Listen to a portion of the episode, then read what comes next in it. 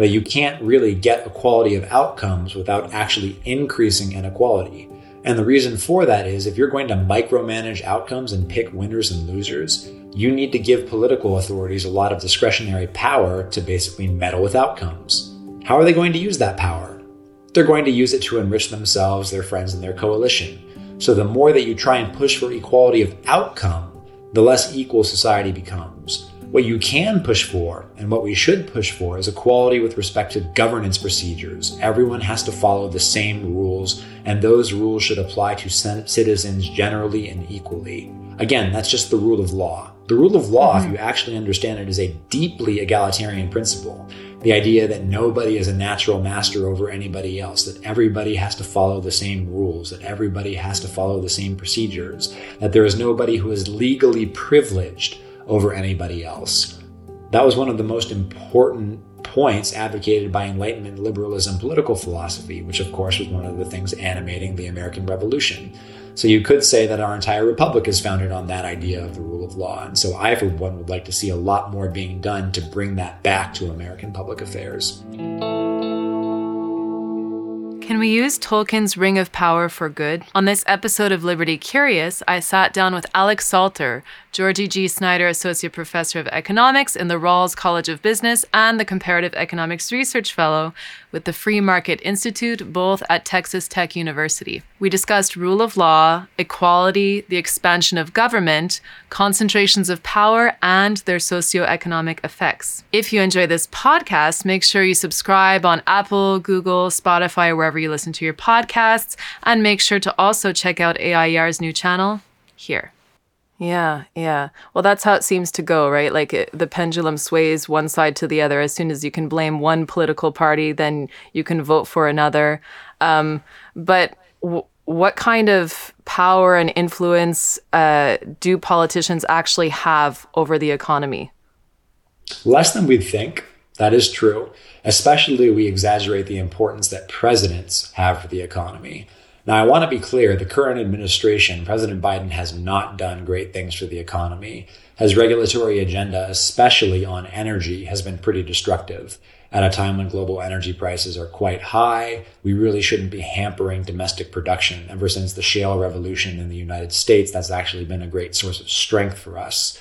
So if you have uh, when you have geopolitical tensions in Eastern Europe due to the war in Ukraine, when you have broader geopolitical considerations and economic considerations that are driving up the price of fossil fuels, there's really not a good argument for just hamstringing that sector and forcing American families to bear those costs. Now, that said, that's a policy that affects a specific sector. I don't think it would be correct to lay this all at the feet of the president or all at the feet of the ongoing Democratic Party. Yes, they regulate too much. Yes, they spend too much all politicians really do. If you look at the structural features of the US economy, I think that there are some deregulations that we could embrace. But a lot of that has to do with what's going on outside of electoral politics. Probably the biggest drag on economic growth in the United States today is due to the actions of the regulatory state, the administrative state. And of course, when it comes to inflation, which is hurting a lot of people, that's not something that politicians create except indirectly all that big COVID spending, the COVID checks indirectly created pressure on the central bank to monetize some of that debt. And money, print, money printing is ultimately where inflation comes from.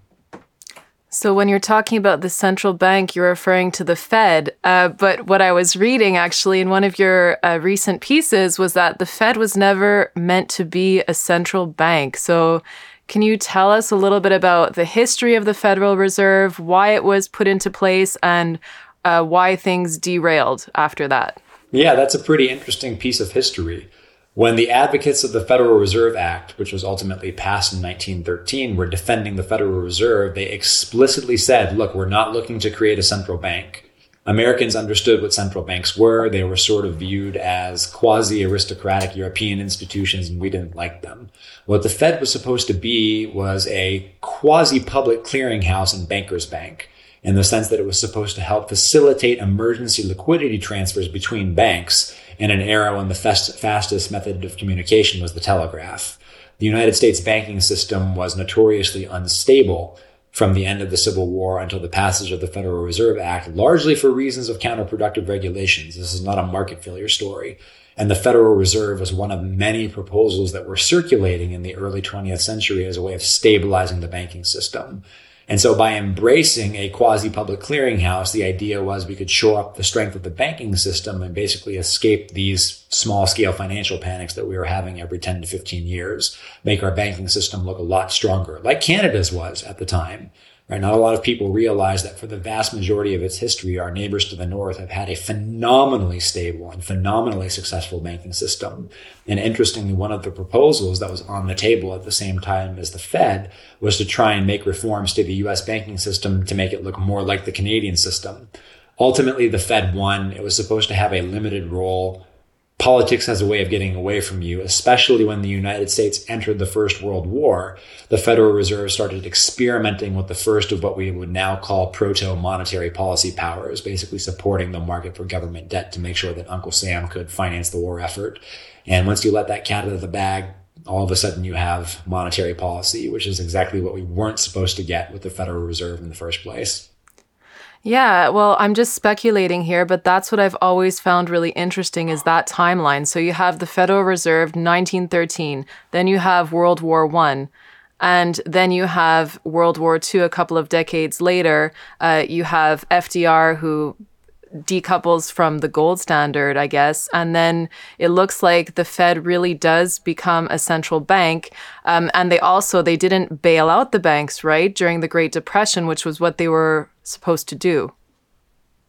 The Federal Reserve really did drop the ball during the Great Depression in the sense that they let the money supply get away from them.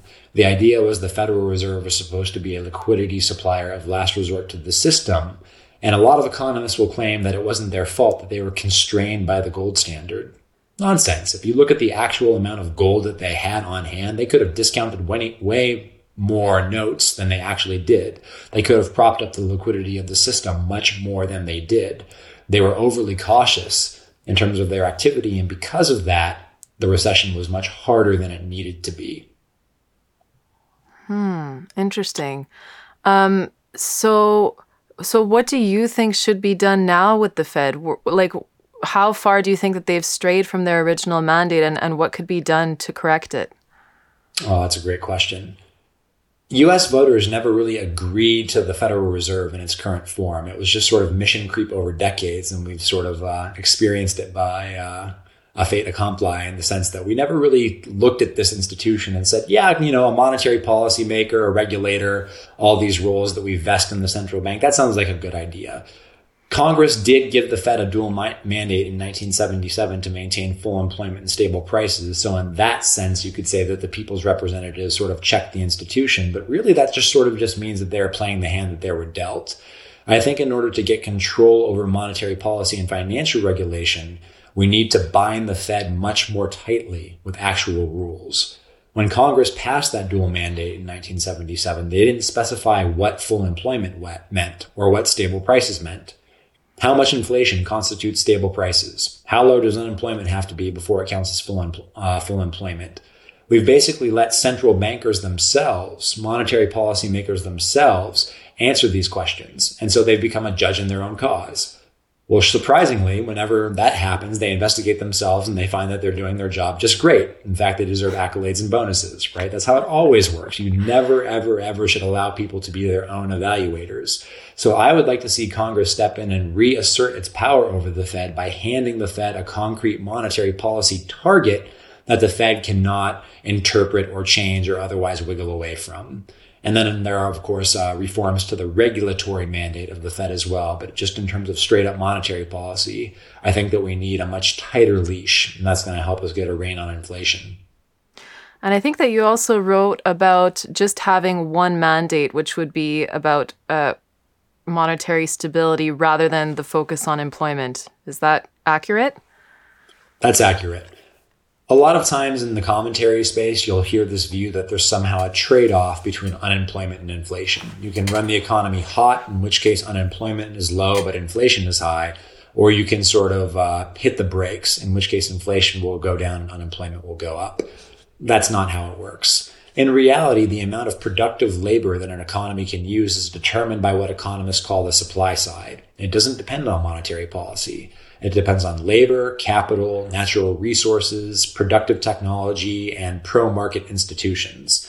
In the long run, you can have full employment with zero inflation, 2% inflation. You can even have it with 8% inflation. There's no real trade off between inflation and unemployment. So, given that, the Federal Reserve's job really should be stabilizing the purchasing power of the dollar, basically keeping economic purchasing power more or less constant, and if not constant, at least predictable. So, we have a yardstick, so to speak, by which we can actually compare commercial values across time. That's not going to hurt labor markets. There's no reason that we need to fear that stabilizing the dollar is going to hurt in terms of causing unemployment to go up. That sort of old school Keynesian view that economists were in love with circa 1950 was smashingly disproved by the next 30 to 40 years of macroeconomic research. And really the only people who still believe in it, unfortunately, are in policy circles.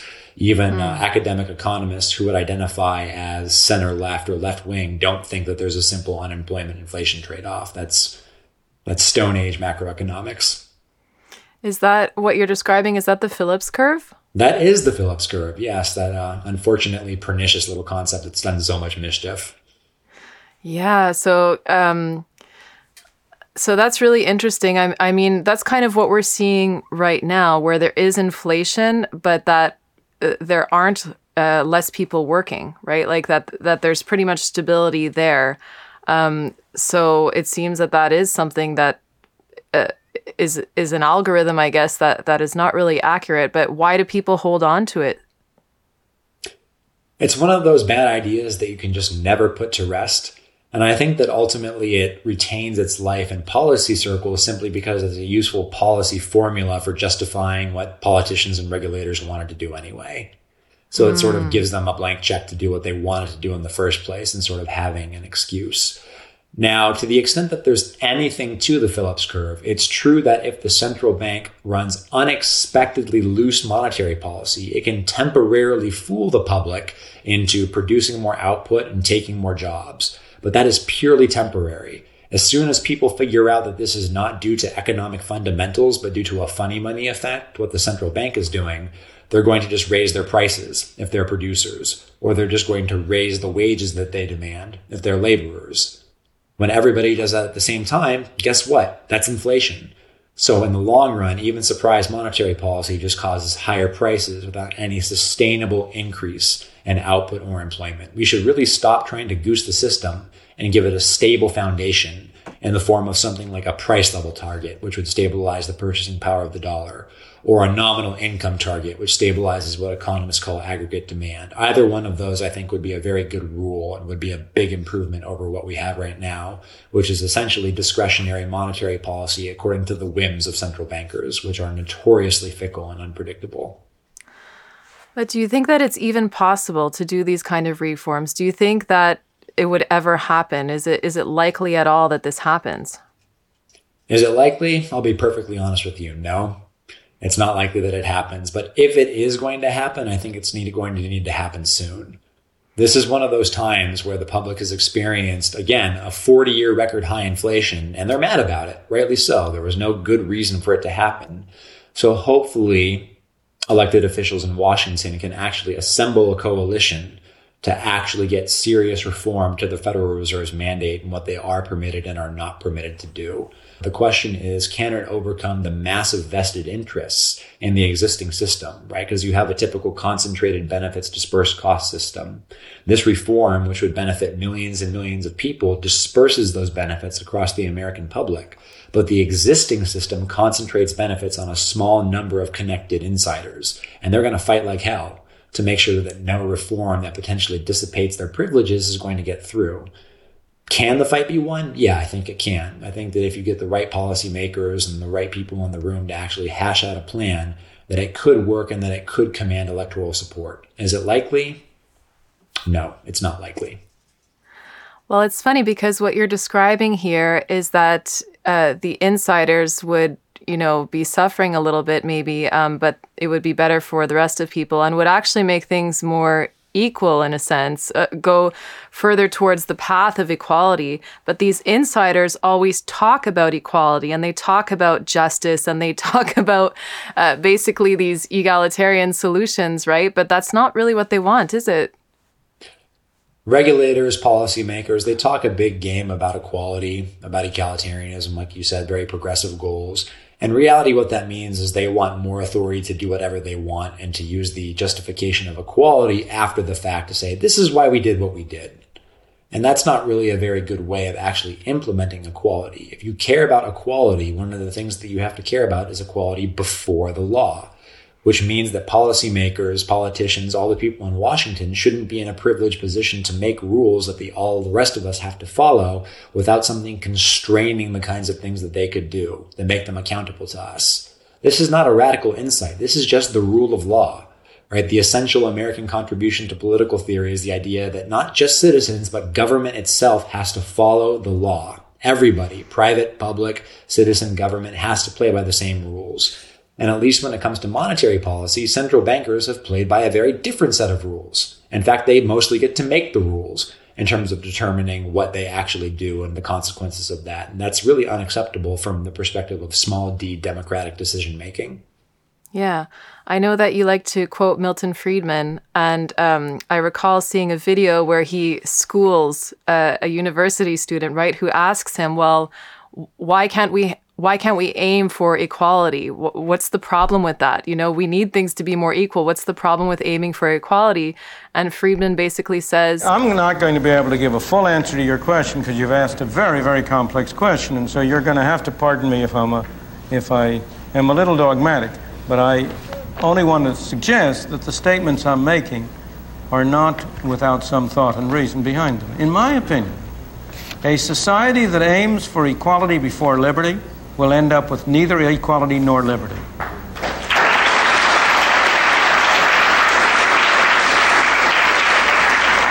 And a society that aims first for liberty will not end up with equality, but it will end up with a closer approach to equality than any other kind of system that has ever been developed.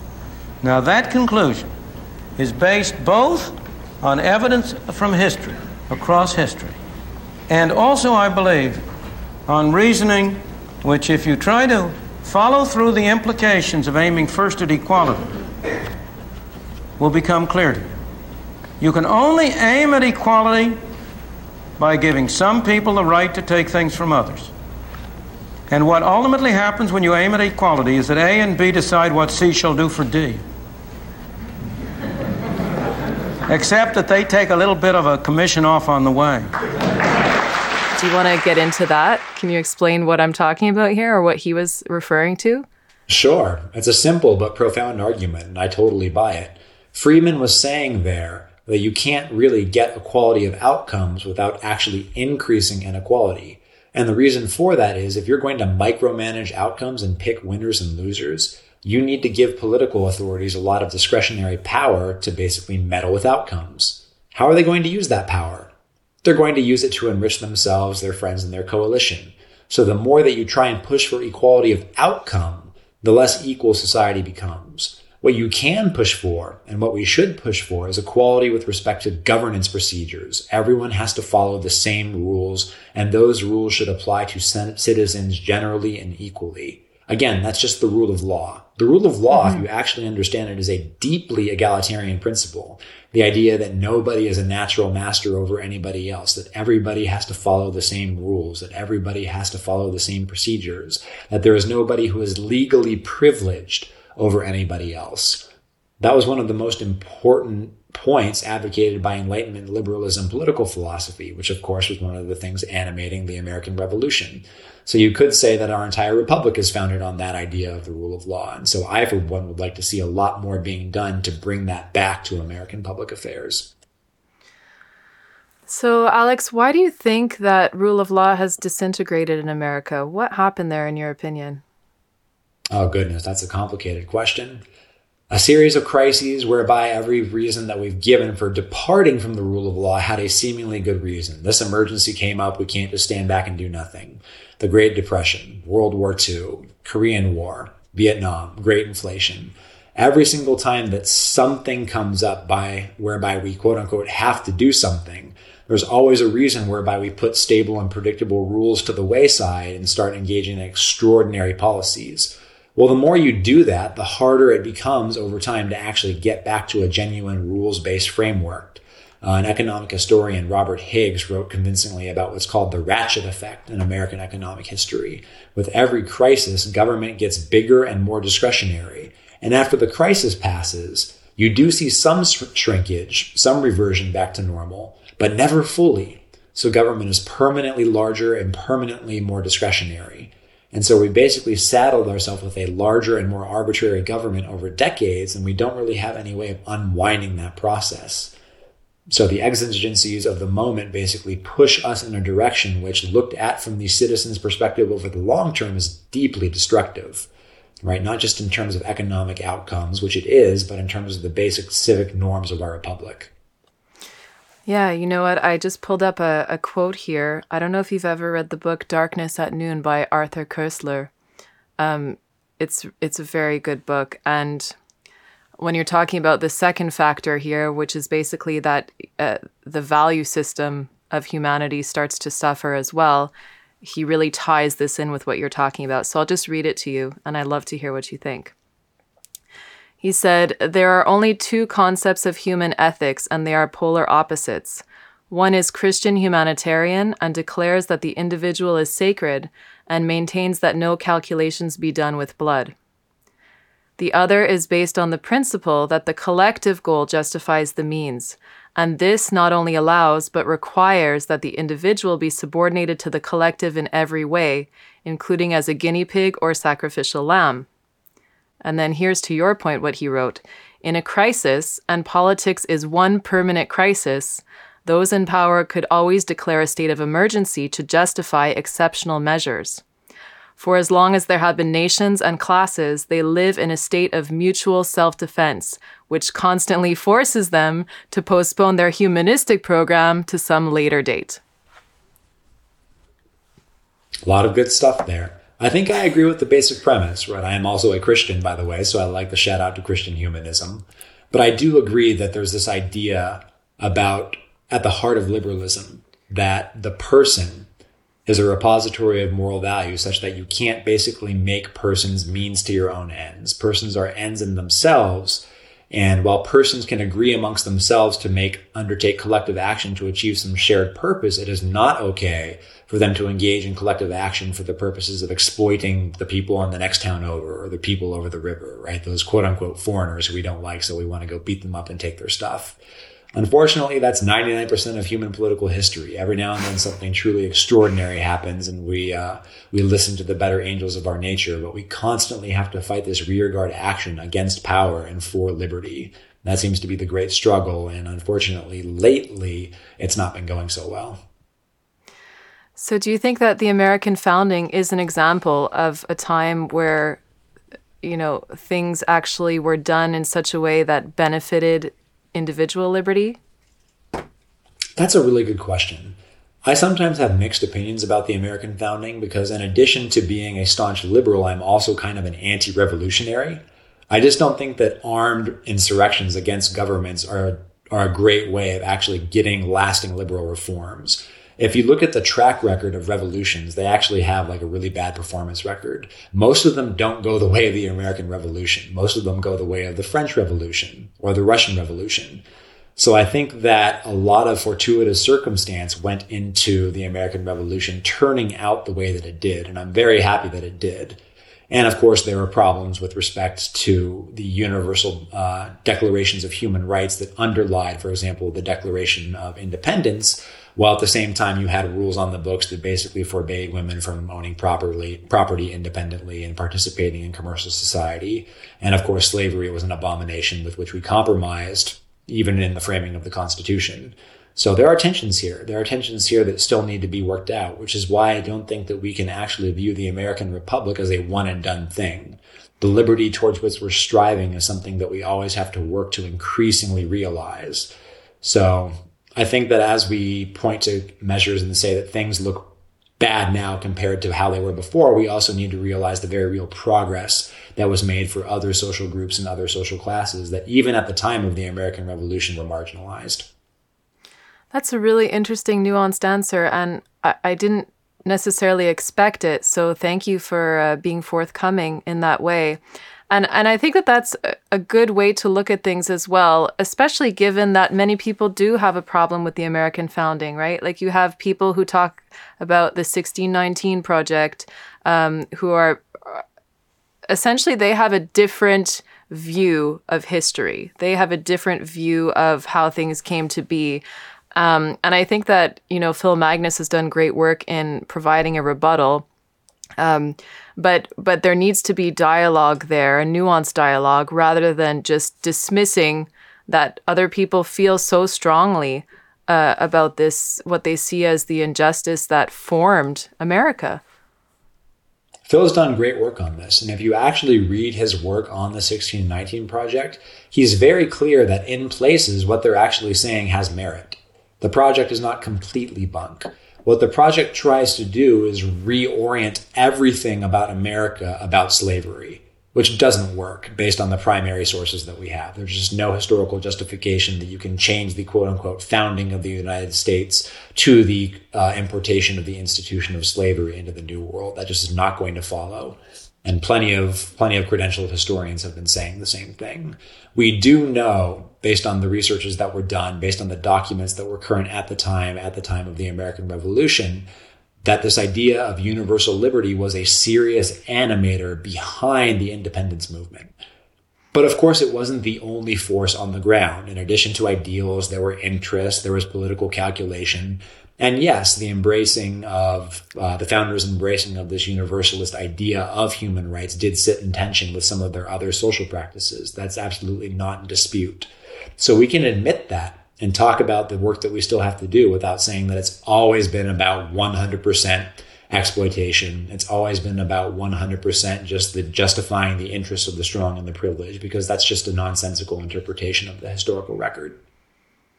Yeah. So you talk about exploitation here, and typically people who are on the left or further along the left, uh, they will see everything about exploitation. So that includes systemic racism, that includes climate justice now, um, that includes big, greedy corporations.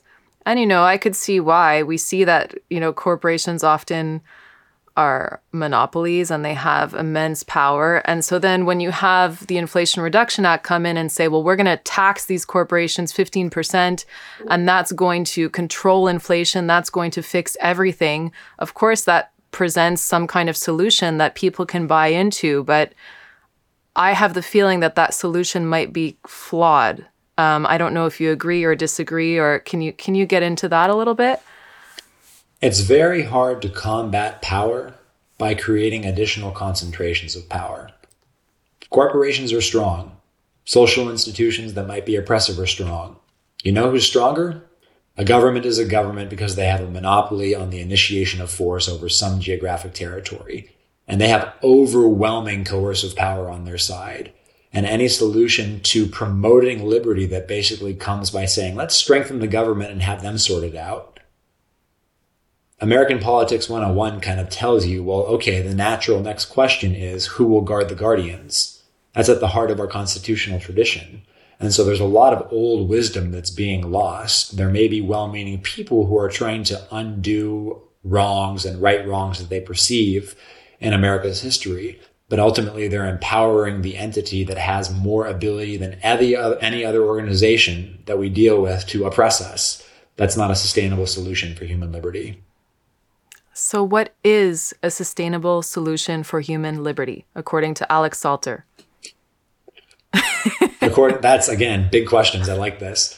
The sustainable solution to human liberty is to lower the stakes of politics. One of the reasons that things have gotten so inflamed lately is because we've vested, especially the national government, with so much authority that the stakes of who wins our daily, yearly, whatever political contests are so high we're getting to the point now where the rhetoric is saying that pretty much every election is the most important election in the world.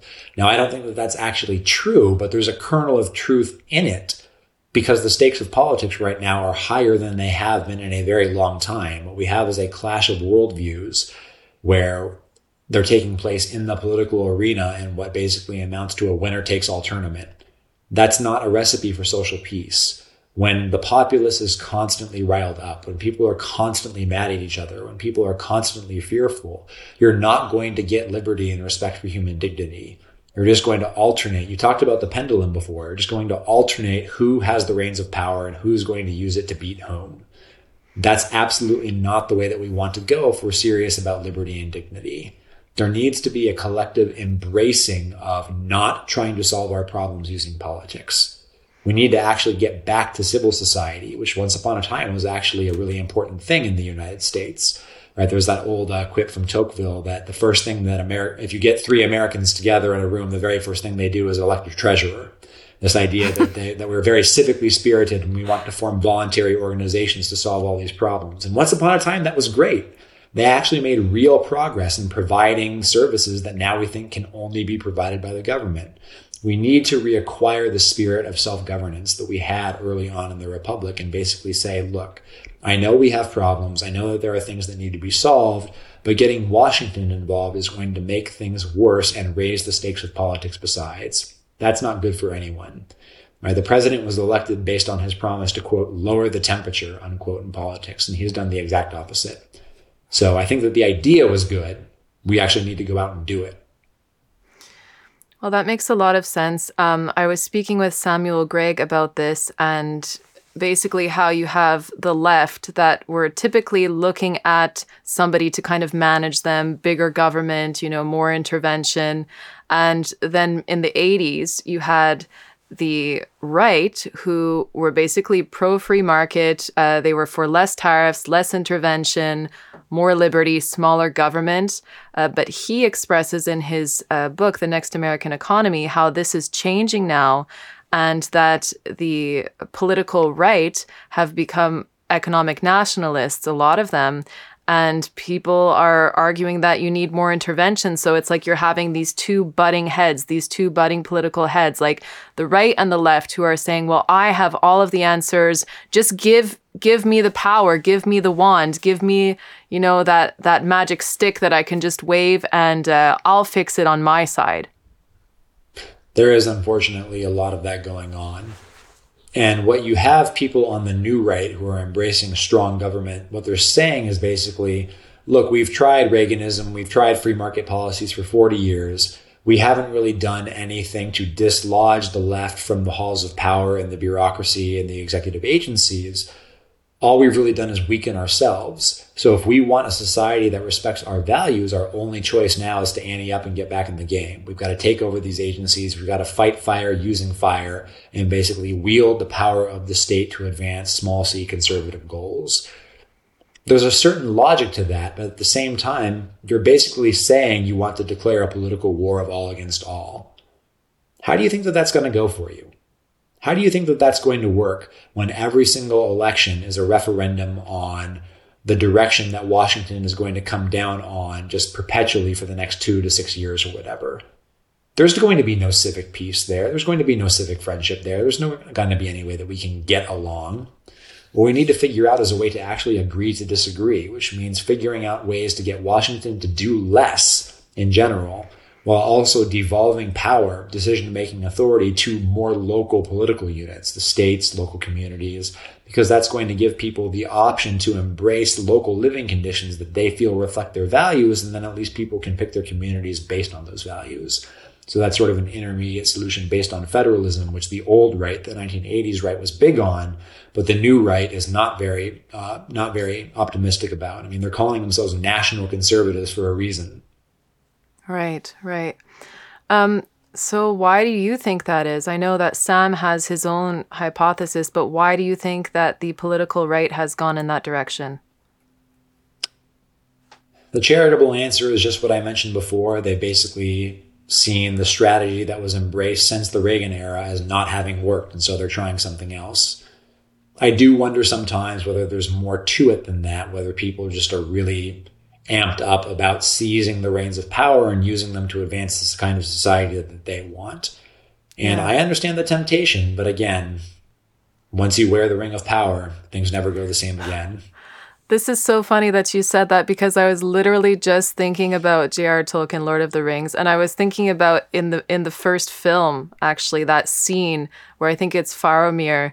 He takes the ring from Frodo, right, because he wants to be able to use it to rule, and you know he he you see that the power corrupts him uh, right away and he kind of becomes a little bit evil you know of course it's done in a sensational way to to show you uh, mm right in your face what that could look like. But that's exactly what I was thinking of. So I guess the issue is how do we how do we promote these ideas to people to show them that you can't have this this uh, one mass of, of power that will rule everything uh, in a way that will be benevolent that it will always turn for the worse like what can we do to to show people that they can have faith in in basically ruling themselves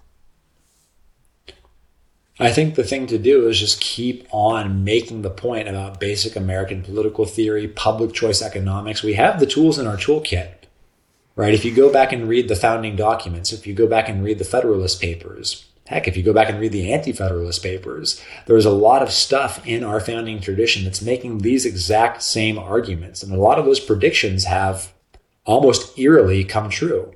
So we need to realize that this is not something foreign to the American political tradition that we're talking about. This is the American political tradition itself. We've been outside the operating envelope for decades now. What we need to do is actually pick up the user's manual and figure out how we get back to regular order. And I think that it's going to be persuasive to people if we can make the argument like this is not something radical and untried. This is the way that things used to work for the most part. We have a precedent in American history and we can do that. Right? We can't actually do that. A lot of people might think it's counterproductive that we actually have to bind Washington's hands to actually make sure that we get more liberty for everybody. But if you look at what Washington's been doing for the past 10, 20, 30 years, maybe that's not so strange because it's not been great. Rights yeah. violations here, trampling on liberty there. A lot of the new stuff that Uncle Sam does is frankly harmful to individual liberty as well as the common good.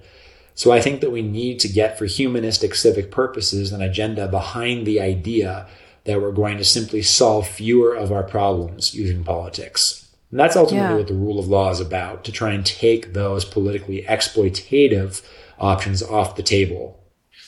Make it less important who actually wins the election. Yeah.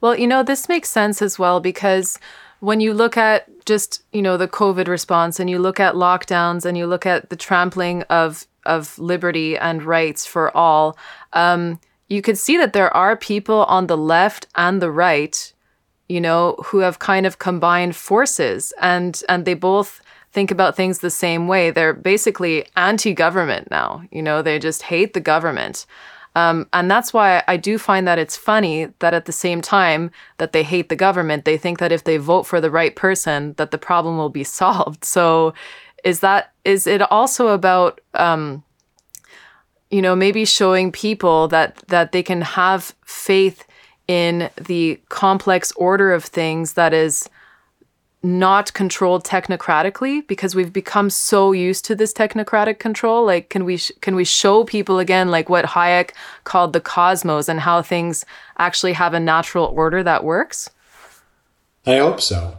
I don't think that inculcating a reflexive habit of anti-government attitudes in the public is the way to go here because yeah. almost always what that results in is a decrease in civic trust which makes us nastier more more willing to fight with each other. And of mm-hmm. course, what it amounts to in practice is nobody hates the government entirely. They hate half of it, right? So when you when you try and instill a hatred of government, what that really means is hatred for one half of the political spectrum. So in other words, in trying to solve the problem, you're directly contributing to the problem. You're making it worse. Government has a place in the American social fabric. Government has a role. The idea is not to categorically oppose it, but make sure that it stays within its proper operating envelope, to make sure it stays within its proper bounds to actually do the jobs that we need it to do. If you look at the founding political tradition, the federal government really isn't supposed to do all that much. Most of the governing that people care about is supposed to happen at the state capitol or city hall or somewhere in between. It's really pretty strange that we care much more about who our congressperson is than who our state representative is and that we care much more about who the president is than who the governor is. I think in a healthy political system, those things would be flipped.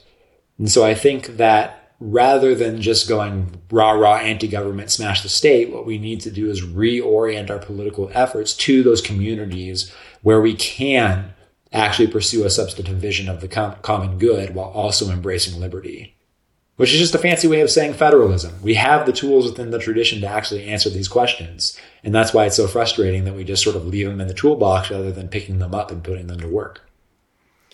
So I'm going to throw kind of a curveball at you here, and this one is a little bit more personal for you, okay? Okay, here we go.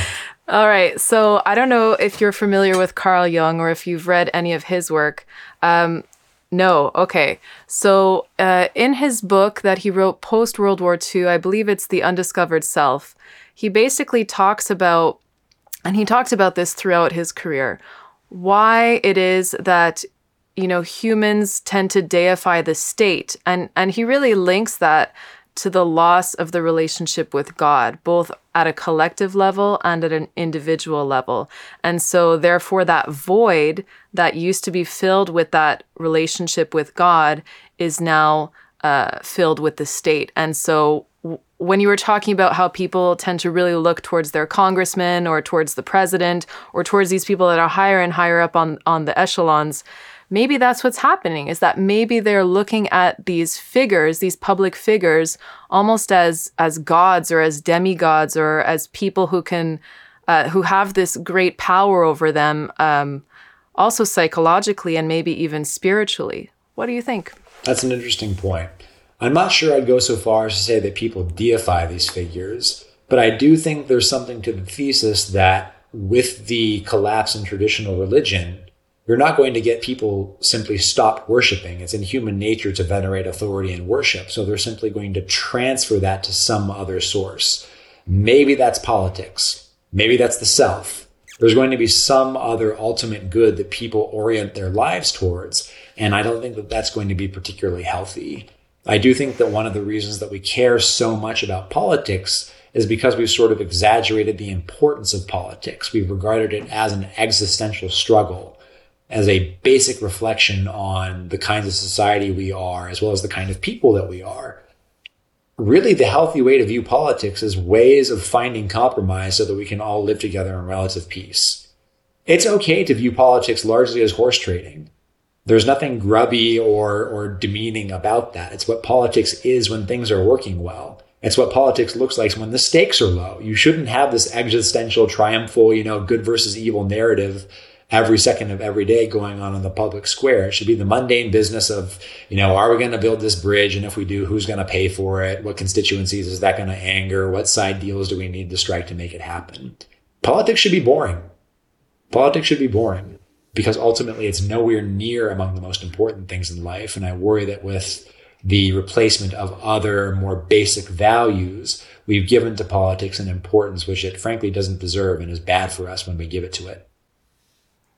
Yeah, I think that's a great answer. And I mean, maybe this is why you also see on the conservative right uh, that are uh, also Christian that they tend to want to sometimes impose their morality. Um, like you were describing before, how they feel like, you know, the left has taken over all these institutions, but they've also morally kind of taken over. Like we see this through all of these kinds of radical ideologies that are going on. So um, maybe they think that the way to do that is not just in public discourse or in private conversations uh, at the dinner table, but rather in using the power of the state to also impose a morality. I think what both sides think is that the public square nece- necessarily cannot be neutral. It's going to reflect some set of values.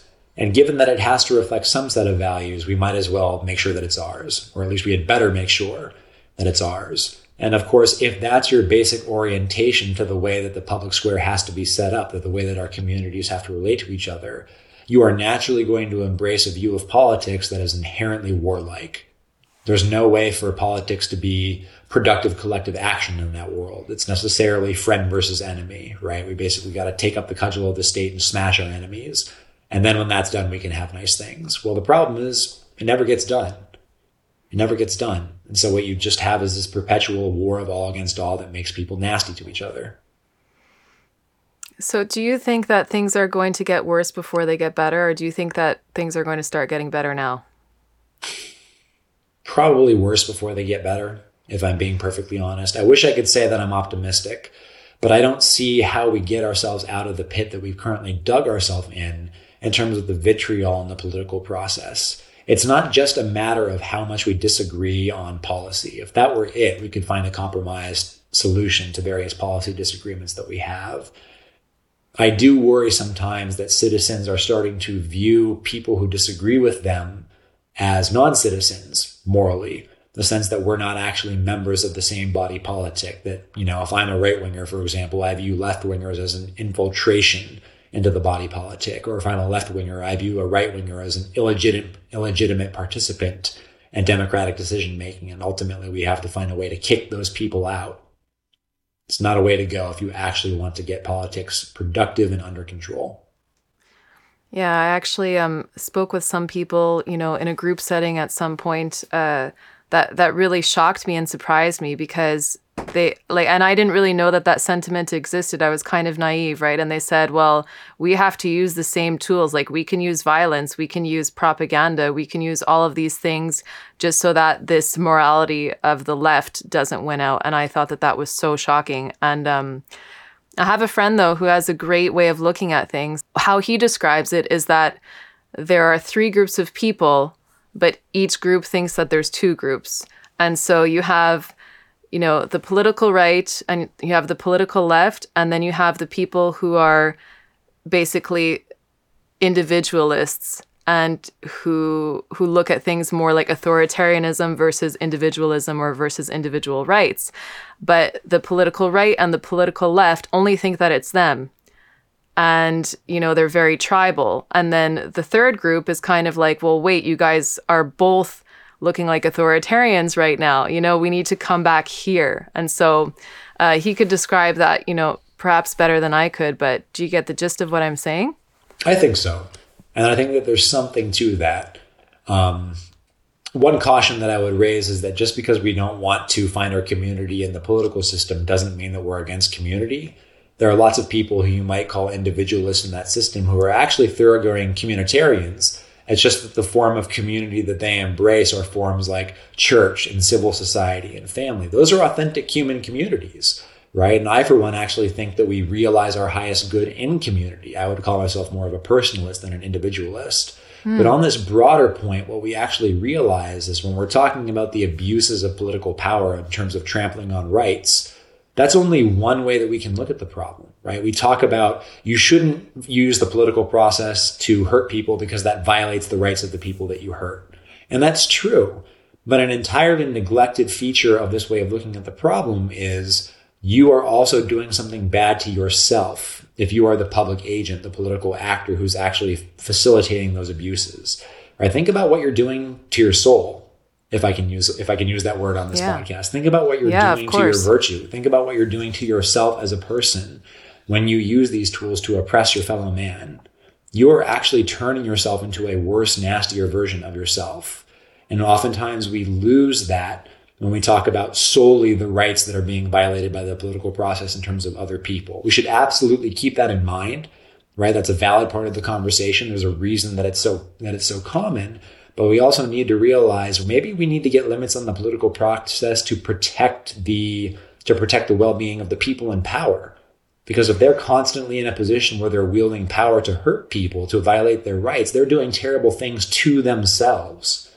Right? Yes. one of the things that we have to realize is that if the human person deserves respect, you yourself are a person and you are not respecting yourself when you use power to oppress other people. You're doing something hideous to yourself equally in a way that you're doing something hideous to others. Yeah, that's really, really well said, Alex. And, you know, I mean, that kind of uh, traces back to the idea of self interest, you know, which we used to associate with individualism. And, and you're right in pointing out that it's, it doesn't sound uh, it, it, doesn't mean what it sounds like individualism. What I mean by it is basically what you're describing somebody who's self interested. And that means that you don't do things to abuse other people because you're also harming yourself at the same time. And so self interest um, the meaning of that word perhaps has changed. Like you might look at these, you know, politicians or bureaucrats who are power hungry and say they're just self interested, but they're not really self interested. They're actually harming themselves. So they're self destructive, I think. You have to wonder if you spend your whole life working for power, trying to acquire power over other people, is there any self there to be interested? Right? Your, yourself is just a mask. There's no there there. There's no you there's just the people that you're trying to control. Yeah, that is a that is a scary thing to to fathom, but I think that you're absolutely right. Um, and so maybe that's why also people have a hard time uh, to understand uh, that the political system, you know, just growing and growing and, and these people being granted more and more power will not solve their problems because you're going to have people who are turned away from their humanity in a sense, who are running the show. More and more, it seems that that's the case. And it would be great if we could find a way to take a step back from that from that cliff. Yeah. Well, you know, I do think that, you know, things like these kinds of conversations and having these kinds of conversations at the dinner table with your friends and your family, and not just talking about other people or talking about a, a good movie that you watched, which are good conversations too sometimes, but but talking about these these these kind of profound issues that we have, these existential issues, uh, is a way to to change the culture, you know, from from the bottom up, and allow people to start thinking about these things again and talking about them again freely, uh, is maybe a way to to incite change. I hope so. That would be a wonderful thing if we could do it. I don't I don't know if you're seeming optimistic about it, but it's not so much optimism or pessimism. It's it's the very real and correct recognition that that's the place that we have to start. And I think that we should stop worrying so much about whether it's going to work or not and just do it because that's what we have to do. That's the task that's yes. in front of us. If it works, great. Yes. If it doesn't, we gave it a shot. Yeah, no, I think that that makes sense. Um, it's it's having your life anchored in meaning, in a sense. Yes. Yeah. Well, listen, this has been a really great discussion. Um, we started off talking about inflation, and now we've ended up all the way here, which is actually which is really perfect because I think that um, you have a lot of insight on these issues. Um, is there is there any kind of last thoughts that you'd like to leave with our audience today? Last thoughts to leave with the audience. I guess I'll leave yeah. you with two. Milton Friedman was right about inflation. Care less about politics for your own good. Both of those things seem like good messages, good messages to leave the public with. Yeah, I think that's wonderful. Well, thank you so much, Alex Salter. And you can check out Alex's work at aier.org. Um, thank you so much for being here today and hope to have you on again soon. Absolutely, Kate. Thank you. All right. So that's that's fantastic. What do you think? Good stuff. Yeah, I had yeah. fun. It was a good conversation. Yeah, same here. Thank you so much. I didn't know I didn't know that it would go that way, but I think it was good to just. Neither did I. I was pretty surprised. Like forty minutes in, I'm like, "This isn't inflation. Are we talking about inflation?" That's okay. This is these uh, these basic questions. It really is all on a spectrum, right? The whole reason that you care about what's going on with prices is because you care about what's going on with society, which because you care about what's going on with people. So it's not like yeah. they're not connected. Yeah, well, that's exactly it. And I do think that that's sometimes what people care about because they, they